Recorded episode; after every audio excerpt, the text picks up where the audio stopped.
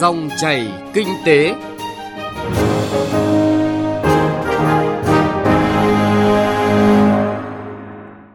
Cảm ơn quý vị và các bạn đã đón nghe dòng chảy kinh tế hôm nay, thứ ba ngày 23 tháng 4 năm 2019. Biên tập viên Thu Trang cùng nhóm phóng viên kinh tế sẽ chuyển tới quý vị và các bạn những nội dung chính sau. Dệt may và da dày dưới tác động của Hiệp định CPTPP. Hải Phòng, doanh nghiệp nợ bảo hiểm xã hội, người lao động biết kêu ai. Nắng nóng, nhiều dịch vụ ăn theo là thông tin đáng chú ý trong chuyên mục Chuyện thị trường. Hãy cùng chúng tôi điểm lại một số thông tin kinh tế đáng chú ý trước khi tìm hiểu cụ thể những nội dung vừa nêu. Thưa quý vị và các bạn, Viện Nghiên cứu và Quản lý Kinh tế Trung ương dự báo tăng trưởng kinh tế năm nay đạt 6,88%, tăng trưởng xuất khẩu đạt 9,02%, thặng dư thương mại ở mức 3,1 tỷ đô la Mỹ, mức tăng giá tiêu dùng khoảng 3,71%. Để đạt mục tiêu, cần triển khai một số giải pháp là ổn định kinh tế vĩ mô, chủ động hội nhập kinh tế quốc tế, cải cách nền tảng kinh tế vi mô thông qua việc ban hành các hướng dẫn thi hành luật, tư duy mở với những vấn đề mới về cách mạng 4.0, kinh tế số và tiếp tục điều hành linh hoạt chính sách tiền tệ. Bộ Thương mại Hoa Kỳ vừa công bố 31 doanh nghiệp xuất khẩu tôm Việt Nam sẽ được hưởng mức thuế chống bán phá giá là 0%. Thực tế, từ cuối năm 2018, Hiệp hội Chế biến và Xuất khẩu Thủy sản Việt Nam VASEP đặt mục tiêu xuất khẩu các mặt hàng tôm đạt 4,2 tỷ đô la Mỹ, nhưng do ảnh hưởng của nhiều yếu tố chưa thể bứt phá, thậm chí là sụt giảm. Với thông tin từ Bộ Thương mại Hoa Kỳ cùng các chương trình cải thiện vùng nuôi tôm và hoạt động nâng cao chất lượng, VASEP nhận định mục tiêu này khả quan. Cục Thuế thành phố Hồ Chí Minh vừa công khai thông tin doanh nghiệp nợ thuế tính đến hết ngày 17 vừa qua với 1.691 doanh nghiệp chây ý nợ thuế, số tiền hơn 4.481 tỷ đồng. Đứng đầu danh sách là công ty trách nhiệm hữu hạn bất động sản Thành Ngân nợ hơn 190 tỷ đồng. Công ty trách nhiệm hữu hạn đá xây dựng Bình Dương chi nhánh tại thành phố Hồ Chí Minh nợ 120 tỷ đồng và nhiều doanh nghiệp có số nợ hơn 100 tỷ. Trước khi thực hiện công khai thông tin, cơ quan này đã thực hiện nhiều biện pháp như gọi điện thoại, gửi tin nhắn, ban hành thông báo tiền thuế nợ, tiền chậm nộp, ban hành quyết định cưỡng chế thu hồi nợ. Tại dự thảo từ Tại dự thảo tờ trình chính phủ về việc xây dựng dự án nghị quyết của Quốc hội về một số chính sách thu nhập doanh nghiệp hỗ trợ phát triển doanh nghiệp nhỏ và vừa, Bộ Tài chính đề xuất giảm giá thu nhập doanh nghiệp từ 20% hiện tại về mức 15 cho đến 17%. Theo Bộ Tài chính, điều này có thể khiến cho ngân sách giảm thu hàng nghìn tỷ đồng nhưng mang lại lợi ích về lâu dài chỉ có 51,3% công nhân lao động có thu nhập vừa đủ trang trải cuộc sống, vẫn còn 20,6% cho biết phải chi tiêu tàn tiện, kham khổ, 12% cho biết thu nhập không đủ chi tiêu, vẫn phải làm thêm để cải thiện cuộc sống. Có 46% đang bức xúc vì tiền lương, thu nhập còn thấp so với công sức họ bỏ ra. Đây là thông tin do Viện Công nhân và Công đoàn Tổng Liên đoàn Lao động Việt Nam công bố.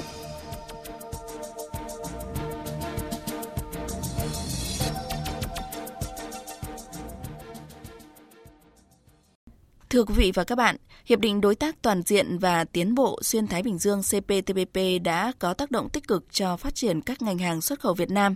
Trong đó, dệt may, da dày vẫn được xem là một trong những ngành hưởng lợi khi hiệp định có hiệu lực. Tuy vậy, yêu cầu khắt khe về quy tắc xuất xứ là thách thức không nhỏ đối với các doanh nghiệp dệt may da dày nước ta – đây là nội dung phần 2 của loạt bài nhìn lại 3 tháng hiệp định CPTPP có hiệu lực với Việt Nam và những vấn đề đặt ra được phóng viên Bá Toàn đề cập cụ thể ngay sau đây. Xin mời quý vị và các bạn cùng nghe. Ngay trong quý 1, xuất khẩu giày dép đã đạt mức tăng trưởng khoảng 11%. Bà Phan Thị Thanh Xuân, Tổng thư ký Hiệp hội Da giày túi sách Việt Nam cho biết, mặc dù CPTPP đã có hiệu lực với Việt Nam từ ngày 14 tháng 1, nhưng thông tư số 03 năm 2019 của Bộ Công Thương quy định quy tắc xuất xứ hàng hóa trong Hiệp định Đối tác Toàn diện và Tiến bộ Xuyên Thái Bình Dương CPTPP có hiệu lực ngày 8 tháng 3, nên hiệp định này vẫn chưa tác động nhiều đến xuất khẩu của ngành. Doanh nghiệp vẫn thực hiện theo các quy định cũ. Khi văn bản hướng dẫn được ban hành, doanh nghiệp da dày chắc chắn sẽ tận dụng tốt các cơ hội từ hiệp định. Bà Phan Thị Thanh Xuân, Tổng thư ký Hiệp hội Da dày túi sách Việt Nam nhìn nhận. Thực ra hiện nay với ngành da dày về cái CTP thì cũng không có gì vướng mắc nhiều bởi vì cái ờ, chứng nhận xuất xứ ờ, của CPTPP thì à, đa phần là các cái doanh nghiệp họ cũng đã có cái sự chuẩn bị rồi trừ những cái doanh nghiệp nào mà họ phụ thuộc vào cái thị trường xuất khẩu quá lớn từ Trung Quốc thì họ sẽ không thể nào mà tận dụng được các cái lợi thế này. Còn những cái doanh nghiệp mà họ đã nắm bắt được và họ có sự chuẩn bị thì họ đều có cái tăng trưởng tốt ở cái xuất khẩu. Bắt đầu từ quý 3 thì đã có những cái đơn hàng xuất khẩu để hưởng lợi cái hiệp định này và cụ thể nhất là đi vào thị trường Canada với lại thị trường Mexico. Đặc biệt là các cái doanh nghiệp phía Nam ấy, là họ cũng đã khai cái form ờ, xuất xứ của cái CPTPP và được tới gần 100 bộ ờ, khai chứng nhận xuất xứ rồi. Và như vậy là có thể thấy cái triển vọng rất là tốt cho các cái doanh nghiệp. Tuy nhiên thì cái CPTPP hiện nay ấy, mới chỉ các cái doanh nghiệp mà FDI đa phần là chủ động thực hiện và hưởng lợi trước. Thế còn hiện nay các cái doanh nghiệp Việt Nam của mình thì vẫn đang trong quá trình tiếp cận, chưa ghi nhận được nhiều các doanh nghiệp Việt Nam thực hiện thủ tục khai chứng nhận xuất xứ này. Hiệp định Đối tác Toàn diện và Tiến bộ Xuyên Thái Bình Dương CPTPP cũng được đánh giá là cơ hội mở rộng xuất khẩu cho ngành dệt may nước ta. Hiện tại, ngành dệt may đã phát triển khá nhanh, nhưng khó khăn là vấn đề xuất xứ hàng hóa do phải đáp ứng quy tắc xuất xứ từ sợi trở đi để được hưởng thuế ưu đãi, trong khi ngành dệt nhuộm vẫn là điểm nghẽn trong chuỗi cung ứng dệt may của nước ta. Theo thống kê của Tập đoàn Dệt may Việt Nam, trong quý 1 năm nay, kinh mạch xuất khẩu của các đơn vị thuộc tập đoàn ước đạt 594 triệu đô la Mỹ, đạt 20% kế hoạch năm. Tổng doanh thu ước đạt hơn 10.600 tỷ đồng, đạt 21% kế hoạch năm. Ông Cao Hữu Hiếu, Giám đốc Tập đoàn Dệt may Việt Nam cho rằng khi CPTPP có hiệu lực, ngành dệt may đã có tín hiệu tích cực trong quý đầu năm nay, tiếp cận vào các thị trường phi truyền thống với dệt may Việt Nam như Canada, Australia. Nhận thấy rõ rệt nhất đó là tăng ở hai cái nước thuộc khối CTPP đó là Canada và Australia. Thực sự đây cũng là hai cái nước mà các doanh nghiệp dệt may đánh giá là rất tiềm năng trong quý 1 vừa rồi. Thì hai thị trường này đang là dẫn có tốc độ tăng trưởng tốt nhất trong khối CTPP. Tuy nhiên vì trong giai đoạn đầu này thì đang là gần như là phải làm quen với rất nhiều các cái thủ tục, các cái điều kiện cho nên là doanh nghiệp cũng phải cần có ngoài những cái điều kiện tiên quyết như là xuất xứ này còn rất nhiều các điều kiện khác kể cả về bản quyền sở hữu tuệ này một loạt các điều kiện đi theo về hành chính khác nữa cho nên là những cái dấu hiệu tích cực ở đây đã có đó là với hai thị trường mà trước khi hiệp định có hiệu lực thì chúng ta đã kỳ vọng và thực tế sau 3 tháng thì bắt đầu đã có cái tăng trưởng nó tốt hơn so với trước khi hiệp định có hiệu lực. Theo các chuyên gia kinh tế, đối với CPTPP thì làm thế nào để có thể tận dụng được các cơ hội về thuế quan mới là vấn đề đặt ra. Bởi trên thực tế, quá trình thực thi các cam kết từ các hiệp định thương mại tự do mà Việt Nam ký kết nhiều năm qua, Việt Nam mới chỉ tận dụng được khoảng 35% ưu đãi về thuế, trong khi CPTPP là một hiệp định tiêu chuẩn chất lượng cao hơn, đòi hỏi doanh nghiệp phải có sự am hiểu sâu, kỹ hơn rất nhiều mới có thể tận dụng được các ưu đãi này. Vấn đề đặt ra là doanh nghiệp cần phải làm những gì để đảm bảo nguyên tắc xuất xứ để được hưởng các ưu đãi thuế quan từ CPTPP. Chuyên gia kinh tế tiến sĩ Nguyễn Trí Hiếu đánh giá với ngành dệt may sẽ có thuận lợi nhưng khó khăn cũng không nhỏ. Nếu không đảm bảo được yêu cầu về quy tắc xuất xứ thì doanh nghiệp sẽ không thể tận dụng được cơ hội miễn thuế, giảm thuế trong hiệp định này. Về may mặc thì nếu mà từ trước đến giờ nhập khẩu hàng nguyên vật liệu từ Trung Quốc để mà sản xuất ra hàng may mặc, thì cái hàng may mặc đó nếu mà bán cho những cái thành viên của CPTPP thì không được hưởng cái thuế suất nhập khẩu bằng không đâu. Tại vì nếu mà muốn được hưởng cái thuế suất bằng không đó thì phải nhập khẩu nguyên vật liệu từ những cái thành viên khác ở trong CPTPP.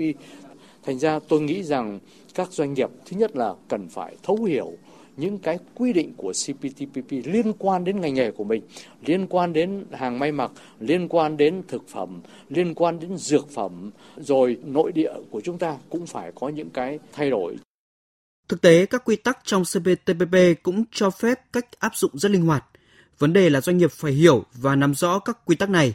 Một điểm quan trọng trong CPTPP là quy tắc de minimis, quy định tỷ lệ linh hoạt cho phép nguyên liệu không có xuất xứ, không đáp ứng quy tắc, chuyển đổi mã số hàng hóa ở mức tối đa 10% so với giá trị của hàng hóa. Riêng đối với hàng dệt may, tỷ lệ linh hoạt này ở mức tối đa 10% trọng lượng của hàng hóa hoặc 10% trọng lượng của loại sợi hay vải quyết định phân loại mã số hàng hóa. Về cơ chế chứng nhận xuất xứ hàng hóa, hàng xuất khẩu từ Việt Nam áp dụng cơ chế CO do cơ quan tổ chức được Bộ Công Thương ủy quyền cấp thời gian chuyển tiếp thực hiện cơ chế nhà xuất khẩu đủ điều kiện tự chứng nhận xuất xứ hàng hóa được thực hiện từ 5 đến 10 năm theo hướng dẫn của Bộ Công Thương.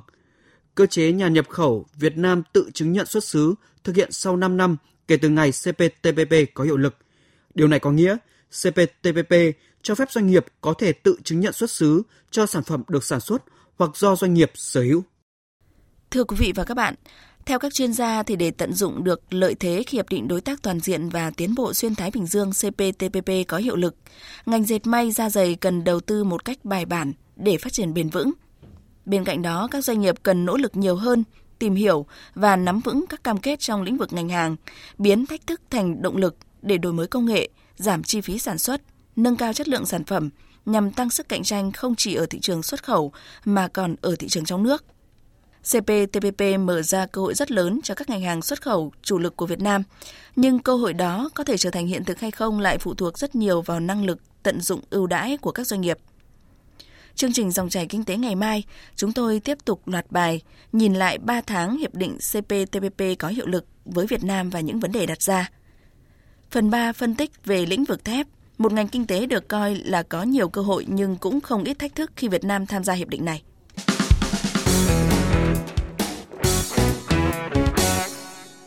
Thưa quý vị và các bạn, tình trạng nợ động bảo hiểm xã hội đang ngày càng phổ biến, gây bức xúc cho người lao động tại thành phố Hải Phòng. Không ít doanh nghiệp nợ bảo hiểm xã hội thời gian dài với số tiền lên đến hàng chục tỷ đồng. Đồng nghĩa với việc người lao động tại các doanh nghiệp này không được hưởng các chế độ chính sách từ bảo hiểm xã hội. Dù các khoản đóng bảo hiểm thì vẫn được doanh nghiệp đều đặn trừ vào lương hàng tháng. Trong khi đó, tổ chức công đoàn và các cơ quan chức năng lại dường như bất lực trước việc quyền lợi của các đoàn viên công đoàn, của người lao động bị xâm phạm, ảnh hưởng. Mời quý vị và các bạn nghe bài viết Hải Phòng, doanh nghiệp nợ bảo hiểm xã hội, người lao động biết kêu ai của Thanh Nga, phóng viên Đài Tiếng Nói Việt Nam, cơ quan thường trú khu vực Đông Bắc. Anh Nguyễn Trọng Thắng ở phường Hùng Vương, quận Hồng Bàng, Hải Phòng làm việc tại công ty Lysemco 5 từ những ngày đầu công ty thành lập năm 2010. Chưa kể trước đó, anh đã gắn bó gần 20 năm với công ty Lysemco, vốn là công ty mẹ của Lysenko 5. Thế nhưng, từ đầu năm nay, anh nghỉ việc tự do, làm thuê hết công ty này đến công ty khác. Anh Thắng cho biết, phải chạy đôn chạy đáo vì Lysenko 5 nợ lương công nhân từ tháng 11 năm 2018 đến nay và 2 tháng, tháng 3 và tháng 4 năm 2017. Đặc biệt, công ty nợ bảo hiểm xã hội, bảo hiểm y tế của người lao động từ tháng 11 năm 2011 đến nay hàng tháng thu đều luôn như vắt ganh luôn. Hệ có lương là có thu. Nào là bảo hiểm y tế, bảo hiểm xã hội, rồi là bảo hiểm thất nghiệp, công đoàn. Mà các cái chế độ cũng có. Anh em bức xúc. Cái lương là một phần, hai nữa là cái bảo hiểm y tế, bảo hiểm xã hội đấy. Cái đấy là cái quan trọng nhất, cái quyền lợi sát thực nhất của người có lao động mà bây giờ không có này. một năm có đến hàng chục lần đối thoại với cán bộ, nhưng mà cán bộ thì chỉ có hứa công nhân là người gánh hậu quả. Đến thời điểm này, có hàng trăm doanh nghiệp, đơn vị tại Hải Phòng thường xuyên nợ các khoản bảo hiểm kéo dài từ 3 tháng trở lên, với số tiền nợ lên đến gần 750 tỷ đồng. Nhiều doanh nghiệp nợ kéo dài như công ty cổ phần vận tải và du lịch Hải Phòng, công ty chế biến thủy sản xuất khẩu Hải Phòng, trung tâm tư vấn việc làm, công ty cổ phần vận tải và thương mại Hải Phòng vân vân. Nhiều công nhân ốm đau nằm viện, không có bảo hiểm y tế. Nhiều chị em sinh con, đến khi con lớn vẫn chưa được hưởng chế độ thai sản. Do công ty nợ bảo hiểm xã hội, nên công nhân muốn chuyển nơi làm việc cũng không chốt được sổ bảo hiểm xã hội. Nghiêm trọng hơn, một số chủ doanh nghiệp nợ bảo hiểm xã hội đã bỏ trốn, khiến người lao động đứng trước nguy cơ trắng tay. Cơ quan bảo hiểm đã áp dụng nhiều biện pháp như đôn đốc, báo cáo Ủy ban nhân dân thành phố, Liên đoàn Lao động để phối hợp thanh tra, nhưng việc thu hồi nợ bảo hiểm xã hội vẫn gặp nhiều khó khăn. Ông Đào Xuân Hải, Phó Giám đốc Bảo hiểm xã hội thành phố Hải Phòng cho biết, biện pháp cuối cùng để đòi lại quyền lợi cho người lao động là khởi kiện các doanh nghiệp cố tình trốn đóng bảo hiểm xã hội hiện cũng không hiệu quả.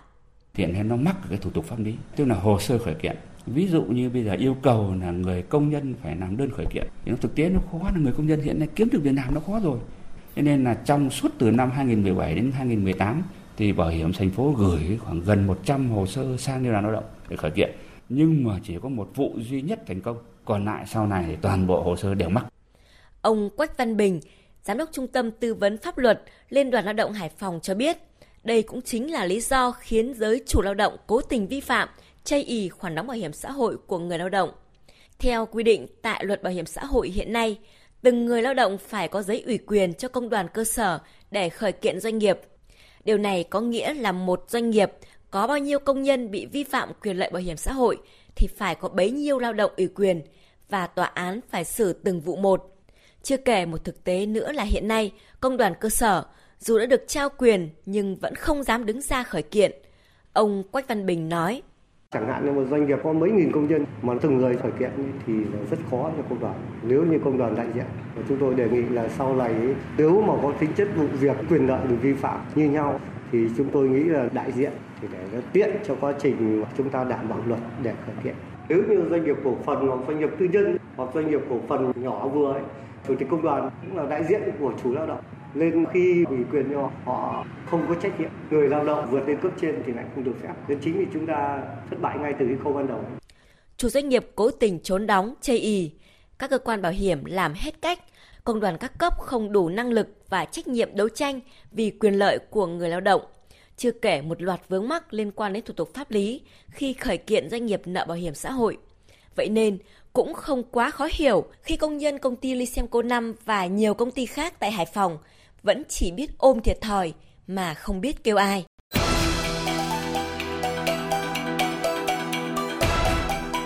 Chuyện thị trường Thưa quý vị và các bạn, Hà Nội đang trong những ngày nắng nóng cao điểm. Do đó, thị trường hàng điện máy, nhất là các sản phẩm điện lạnh, nhộn nhịp người mua sắm. Cùng với đó, ở thời điểm này thì nhiều dịch vụ cũng lên ngôi ăn theo mùa nắng nóng. Ghi nhận của phóng viên Nguyễn Hằng trong chuyên mục Chuyện thị trường hôm nay. Nắng nóng ngột ngạt khiến nhiều hộ gia đình ở thủ đô tìm các giải pháp chống nắng bằng việc mua sắm nhiều thiết bị điện máy hoặc mua sắm thêm quạt làm mát, điều hòa có công suất lớn nhằm hạ nhiệt vào những ngày này. Chị Lê Thị Thanh ở Cầu Giấy, Hà Nội cho biết, gia đình đông người nhưng lại cùng ở căn hộ chung cư có diện tích nhỏ nên nắng nóng khiến mọi người trong gia đình cảm thấy bí bách ngột ngạt, chị Thanh cho biết. Thời tiết Hà Nội thời gian gần đây rất là nóng bức, không gian ờ, sinh hoạt trong gia đình không được rộng rãi. Vợ chồng tôi đã quyết định đến trung tâm thương mại để tìm mua một chiếc điều hòa lắp thêm. Các bạn ở trong trung tâm thương mại tư vấn thì ờ, tôi đã chọn được một chiếc điều hòa của hãng Capper. Đây là dòng điều hòa mới của Thái Lan. Thời điểm này, tại các trung tâm mua sắm như Nguyễn Kim, MediaMart, HC Điện Máy Xanh, đối với các gian hàng điện máy, lượng người mua sắm đông hơn các khu vực khác. Tại siêu thị điện máy MediaMart, trong mấy ngày cuối tuần vừa qua, sức mua đối với các mặt hàng điện máy như máy làm mát không khí, quạt điện, điều hòa, tủ lạnh tăng 30% so với bình thường. Ông Lê Tuấn Cường, nhân viên bán hàng tại siêu thị điện máy MediaMart Phạm Hùng cho biết, nắng nóng nên nhiều người đến hệ thống mua sắm nhiều thiết bị điện lạnh, trong đó các sản phẩm tiết kiệm điện vẫn là xu hướng lựa chọn của người tiêu dùng. Các sản phẩm tiết kiệm điện được bán tại MediaMart nổi bật như điều hòa, tủ lạnh của các hãng Panasonic, Sanyo, Sharp, Samsung, LG. Khách hàng khi đến mua sắm tại hệ thống điện máy đều được miễn phí công lắp đặt. Ba ngày cuối tuần ấy, thời điểm nắng nóng thì uh, lượng khách đến siêu thị thì rất là đông, đến mua điều hòa, nhất là các dòng ờ, có tiết kiệm điện inverter về ờ, các sản phẩm quạt điều hòa, quạt hơi nước, quạt mát khách quan tâm cũng gia tăng đột biến. Nắng nóng đang khiến một số dịch vụ ăn theo đắt hàng. Theo ghi nhận của phóng viên Đài Tiếng Nói Việt Nam, các loại nước mát phục vụ nhu cầu giải nhiệt cho mọi người đang mọc lên như nấm khắp các ngõ xóm ở Hà Nội như mía đá, trà chanh, nước ép hoa quả. Đồng thời, giá cũng bị đẩy lên cao mỗi ngày khi thời tiết càng oi bức. Ngoài ra, dịch vụ giải khát giao hàng tận nhà như chè, kem cũng đang hốt khách. Chị Lê Thị Thanh Tâm, chủ đại lý bán dừa xiêm ở đường Trần Bình cho biết. Cửa hàng chúng tôi bán mỗi ngày à, nghìn đến nghìn rưỡi dừa, tăng gấp đôi gấp rưỡi với những ngày bình thường. Nắng nóng thì nhu cầu khách cao hơn thì chắc là sẽ bán tăng hơn. Chủ yếu là cung cấp cho các cái à, cửa hàng à, người ta đặt sẵn rồi đấy. Trước thì chỉ có 12 đến 15 nghìn thôi, bây giờ thì phải 18, 20, thậm chí có những chỗ còn cao hơn. Dịp này, các phương tiện để chống nắng như kính dâm, áo khoác chống nắng, bịt mặt, nhiều kiểu dáng phù hợp với nhiều lứa tuổi cũng đang rất đắt hàng, cùng giá cả phù hợp cho nhiều đối tượng. Theo Trung tâm Dự báo Khí tượng Thủy văn Quốc gia, năm nay nắng nóng sẽ xuất hiện sớm hơn so với trung bình nhiều năm. Do đó, mỗi người dân hãy tìm cho mình cách giải nhiệt hợp lý nhằm đảm bảo được sức khỏe cho mình. Chuyên mục Chuyện thị trường với thông tin về các dịch vụ ăn theo khi thời tiết quá nắng nóng đã kết thúc dòng chảy kinh tế hôm nay. Chương trình do biên tập viên Thu Trang cùng nhóm phóng viên kinh tế phối hợp thực hiện. Kính chào tạm biệt và hẹn gặp lại quý vị và các bạn.